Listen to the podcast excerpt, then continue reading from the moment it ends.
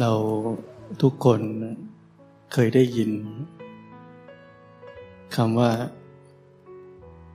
เราต้องสร้างเนื้อสร้างตัว สร้างเนื้อสร้างตัวเสร็จสร้างครอบครัว สืบต่อวงตระกูล ธุรกิจแสนล้าน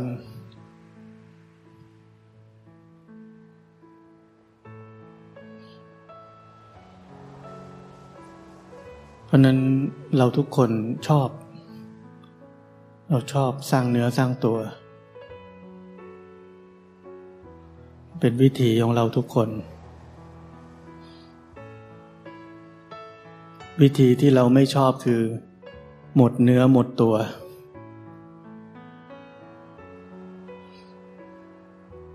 วิธีที่คนในโลกรับไม่ได้ หมดเนื้อหมดตัว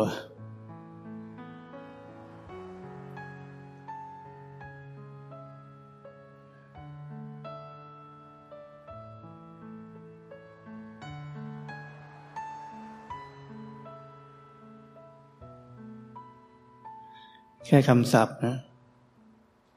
ก็ไม่น่าสนใจแล้ว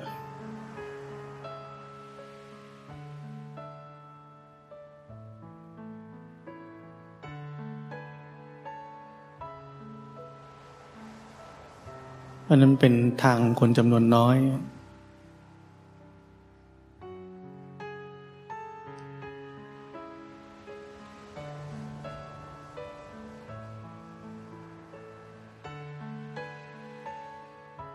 ความเกาะเกี่ยว ความเกี่ยวพันในความคิด ในความรู้สึก ไปสังเกตดูมันสร้างเนื้อสร้างตัวขึ้นตลอด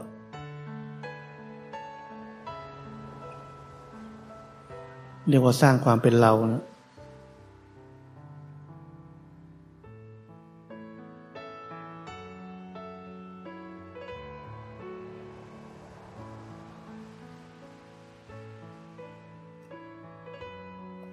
เพราะนั้นหมดเนื้อหมดตัวในที่นี้ มันคือ หมดความเป็นเรา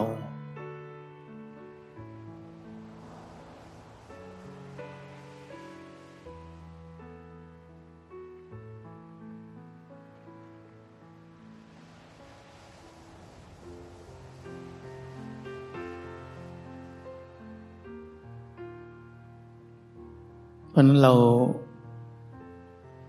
หมั่นสังเกตนะ เราเข้าไปอยู่ในความคิด เข้าไปอยู่ในอารมณ์ เข้าไปอยู่ในความเห็นอะไรใด ๆ มันสร้างภาระขึ้นมาเขาเรียกว่าสร้างเนื้อสร้างตัวขึ้นมา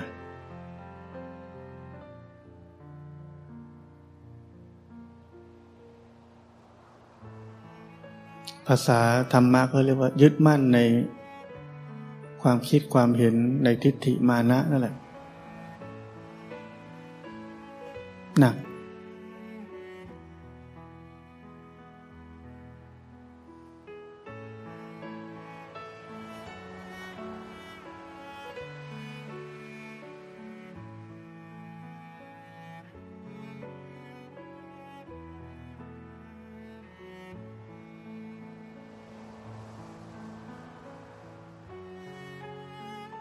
อหมดความเกาะเกี่ยว หมดความเกี่ยวพัน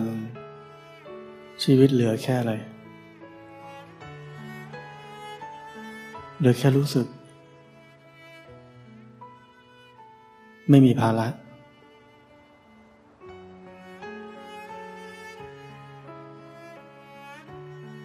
เหลือแค่รู้สึกแล้วก็รู้ทัน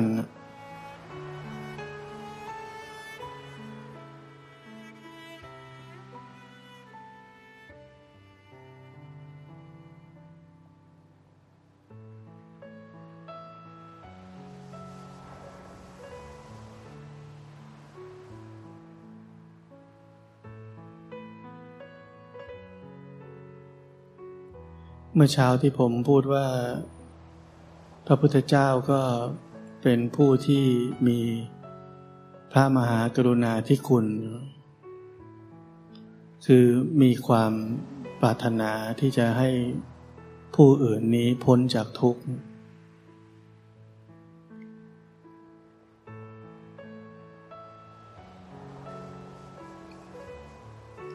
อันนี้เป็นคุณสมบัติ ที่สำคัญ ของผู้ที่เข้าใจความจริงแล้ว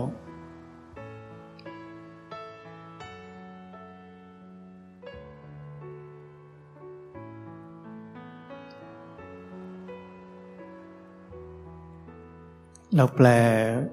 ความเมตตาเนี่ยแปลว่าปรารถนาให้ผู้อื่นมีความสุข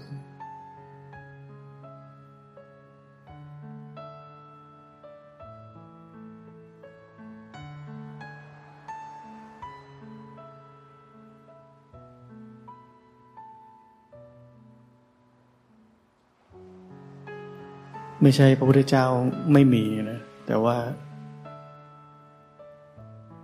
หัวใจสำคัญจริง ๆของท่านคือพระมหากรุณาธิคุณ เพราะในความเป็นจริงแล้วโลกนี้ไม่มีความสุข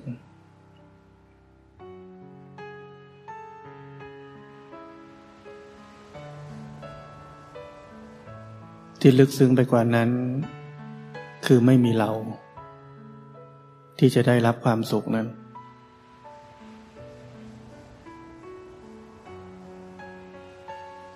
เพราะนั้นท่านจึงเหลือแค่ ความปรารถนาที่จะให้สัตว์โลกนี้พ้นจากทุกข์ทั้งปวง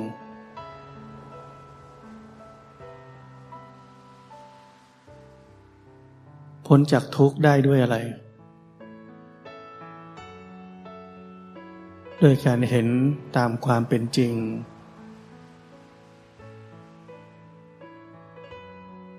ว่าแท้จริงไม่มีเรา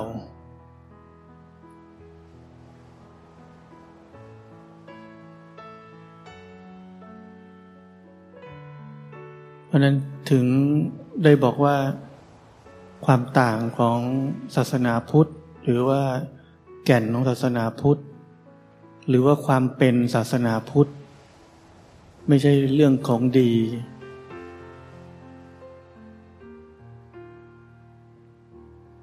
มันเป็นเรื่องของสัมมาทิฏฐิ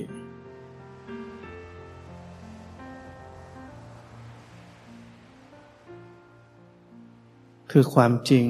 ที่ว่าโลกนี้ว่างจากความเป็นสัตว์ตัวตนบุคคลเราเขา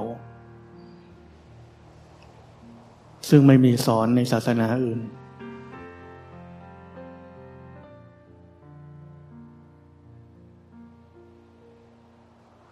ถ้าหมดแก่นอันนี้ไปก็หมดศาสนาพุทธเหมือนกัน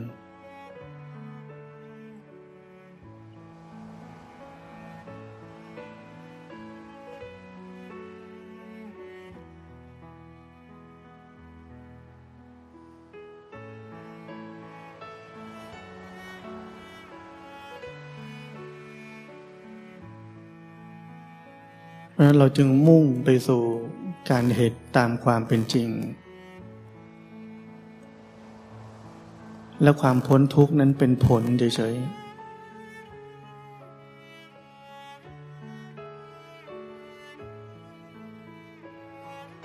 หรือว่าบรมสุขก็เป็นผลเฉยๆ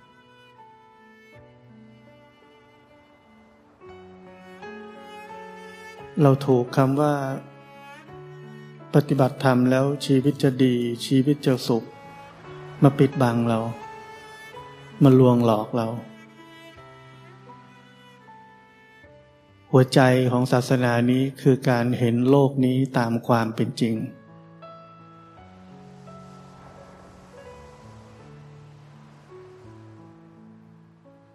ไม่เกี่ยวกับใครจะได้รับความสุข ใครจะได้รับความทุกข์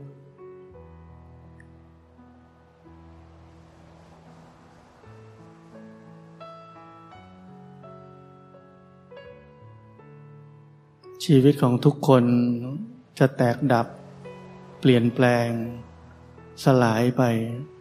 เสื่อมทรามลงไปเรื่อย ๆ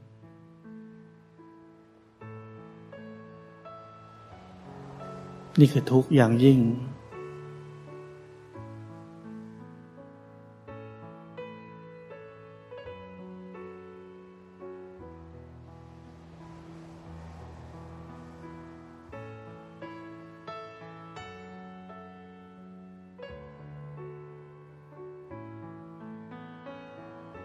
พระอานนท์ก็เคย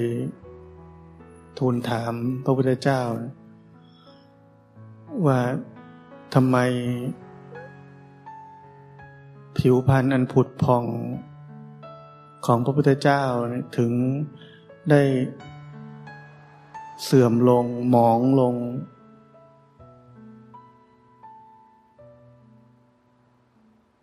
พระพุทธเจ้าท่านตอบบอก เราเคยบอกแล้วไม่ใช่เหรอว่า ร่างกายนี้ จะต้องเสื่อมลงไป จะต้องแตกดับในที่สุด สลายไปในที่สุด เป็นธรรมดา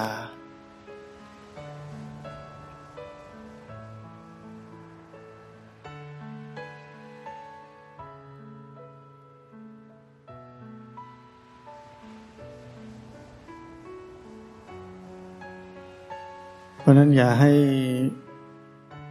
อะไรอะไรที่เราได้ยินได้ฟังได้อ่านมา มาเป็นเยื่อบางๆ ปิดบัง แก่นของศาสนาพุทธ มาปิดบังสิ่งที่เราต้องเรียนรู้จริง ๆ มันคืออะไรแน่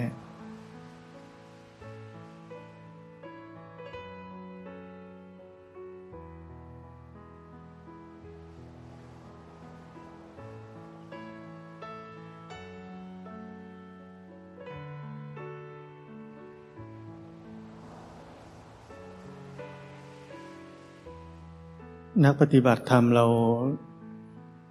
โดนคำสอนในเชิงปฏิบัติธรรมแล้วชีวิตเราจะดีขึ้นนะ ชีวิตเราจะมีความสุขขึ้นนะ หรือว่าเราจะมีบุญเยอะขึ้นนะ ครอบครัวเราจะดีขึ้นนะ ลูกเต่าเราจะดีขึ้นนะ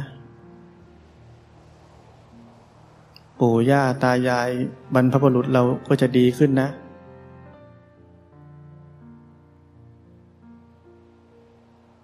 โดนคำพูดทั้งหลายเหล่านี้ หลอกเรา หลอกจนเรางงกลายเป็นการปฏิบัติธรรมเนี่ยเป็นไปเพื่อตัวเราทั้งนั้น มันเลยมีแต่ความอยาก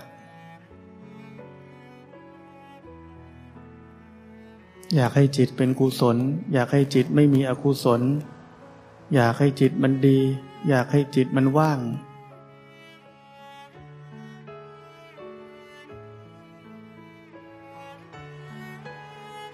ไม่ได้มี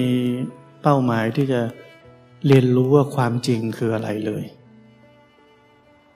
ไปคนละเรื่องเลย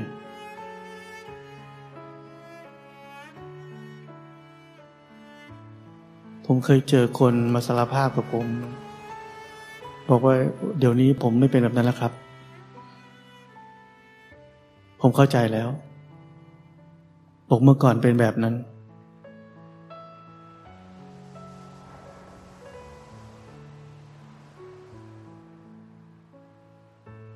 ทำไมเป็นแบบนั้นก็ฟังมาแบบนั้น ก็ต้องเป็นแบบนั้นแหละ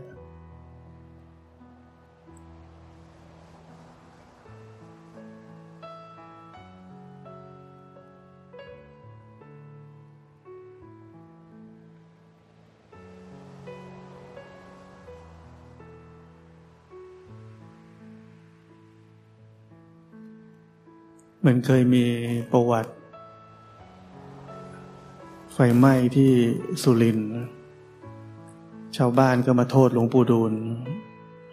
ทำบุญกับท่านแล้วอุ้ยจะมย่างไฟไหม้บ้าน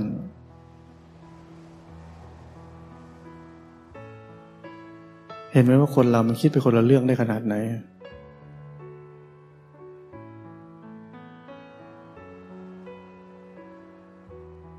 อาการแบบนี้มันมีอยู่เยอะมากในชาวพุทธเรานะ ไปคนละเรื่องละราวอะเนี่ยพอทิฏฐิมันผิดนะ ปฏิบัติยังไงมันก็ผิด เพราะนั้นสำคัญมาก สัมมาทิฏฐิ เริ่มก็ต้องมีสัมมาทิฏฐิก่อน บางคนเริ่ม เจริญสติจเจริญสมาธิ ไม่มีสัมมาทิฏฐิก็มีแต่อยากเท่านั้น อยากมีสติ อยากมีสมาธิ ไม่รอดหรอก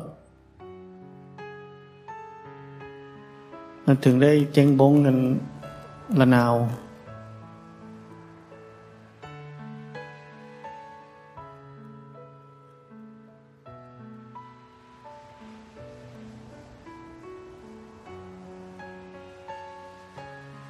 ราะนั้นการปฏิบัติธรรมเนี่ยต้องมีทิศทางก่อน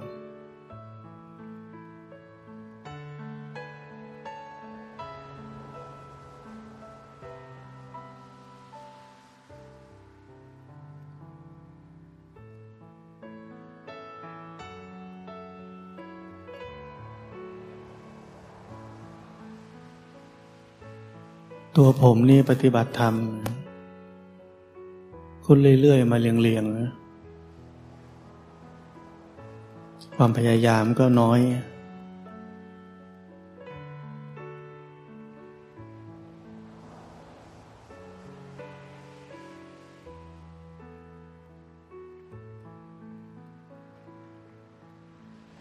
สิ่งเดียวที่ผมอาศัย ให้เป็นพละปัจจัยขึ้นมาได้ คือวิถีชีวิต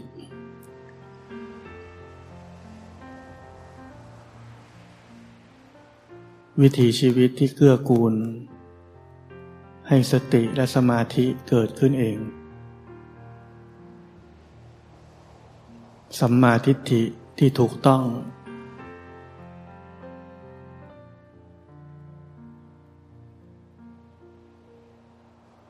และให้ทุกอย่างมันเกิดเอง เป็นไปเอง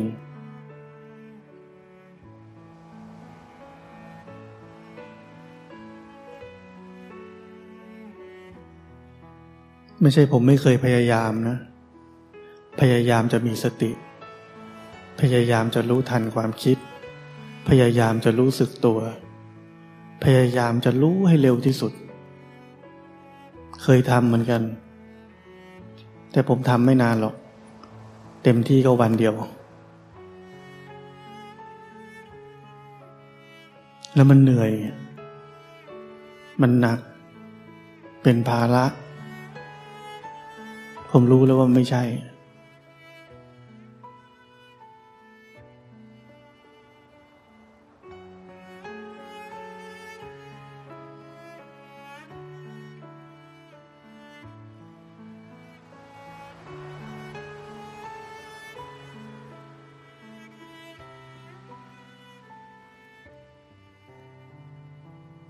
มิจฉาทิฏฐิในโลกนี้มันแนบเนียนนะ มันมาในรูปของความดีก็ได้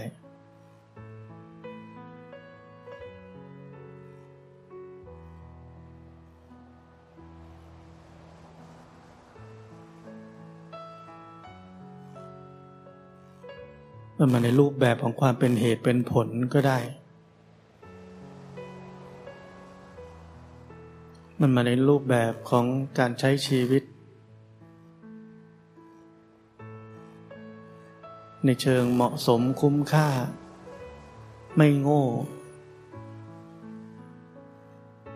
อะไรก็ได้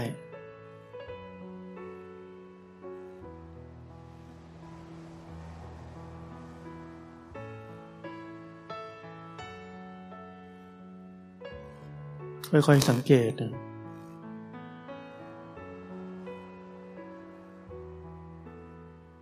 มันสร้างเนื้อสร้างตัวสร้างเราขึ้นมาไหม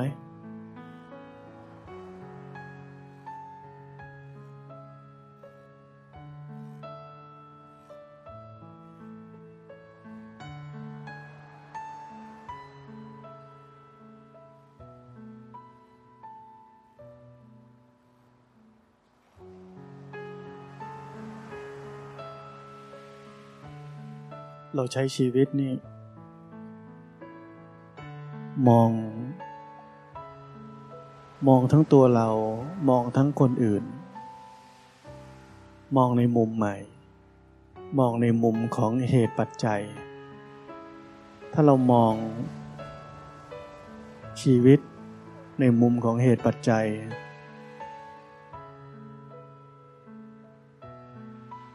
เราจะ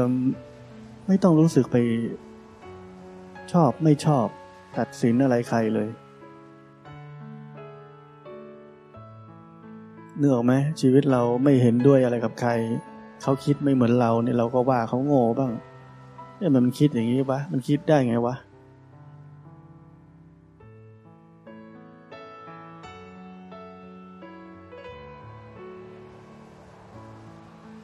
หรือก็วิจารณ์สารพัดเนะ่ย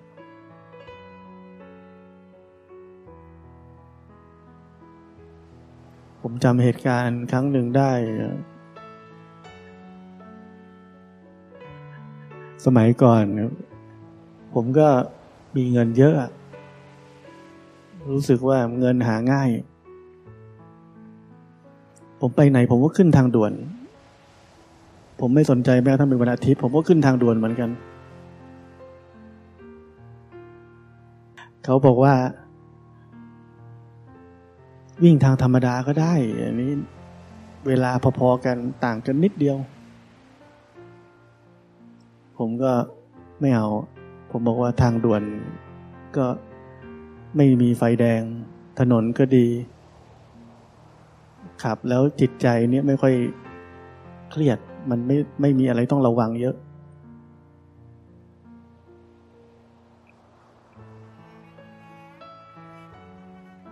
คือเขาคงมองแล้วว่าเราแหมใช้เงินไม่เป็นสูรุ่ยสูร่าย หรือว่าฟุ่มเฟือยโดยใช่เหตุอะไร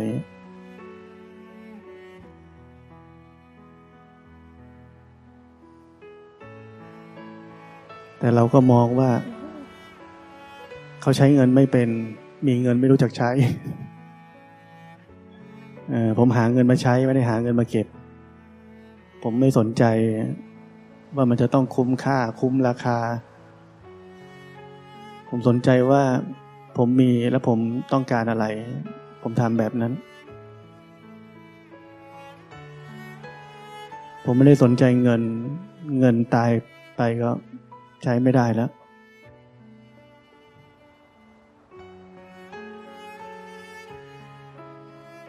เพราะนั้นมันเป็นแค่วิธีคิดของแต่ละคนที่ไม่เหมือนกันเฉยๆ แต่เราสมัยนั้นเราก็ เนี่ยเขาเรียกว่า พอมันไม่ตรงกันเราก็ไปคิดว่ากันอะไรเงี้ยจริงๆมันการปลูกฝังนิสัยประสบการณ์ในอดีต หรือว่าเรียกว่าสันดานความคิดความอ่านของแต่ละคนมันเหมือนกันไม่ได้อะ มันเป็นเหตุปัจจัย ที่เขาคิดก็ไม่ได้ผิดไอ้ที่เราคิดก็ไม่ได้ผิดเหมือนกันนะเพราะถ้าเรามองในเหตุปัจจัยชีวิตเรา และคนรอบข้าง ก็จะเข้าใจกันได้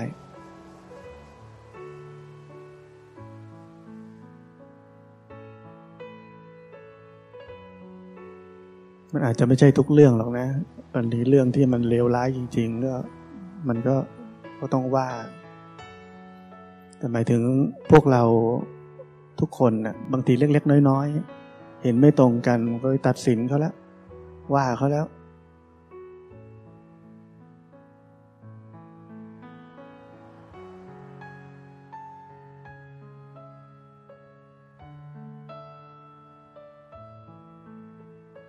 เพราะนั้นเปลี่ยนวิถีชีวิตใหม่ ให้มันเกิดมุมมองของเหตุปัจจัยทั้งต่อตัวเองและต่อผู้อื่น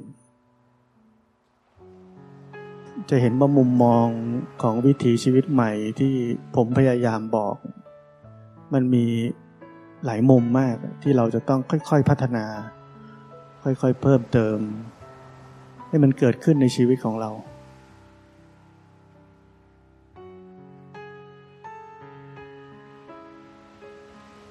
มันเป็นวิถีแห่งปัญญา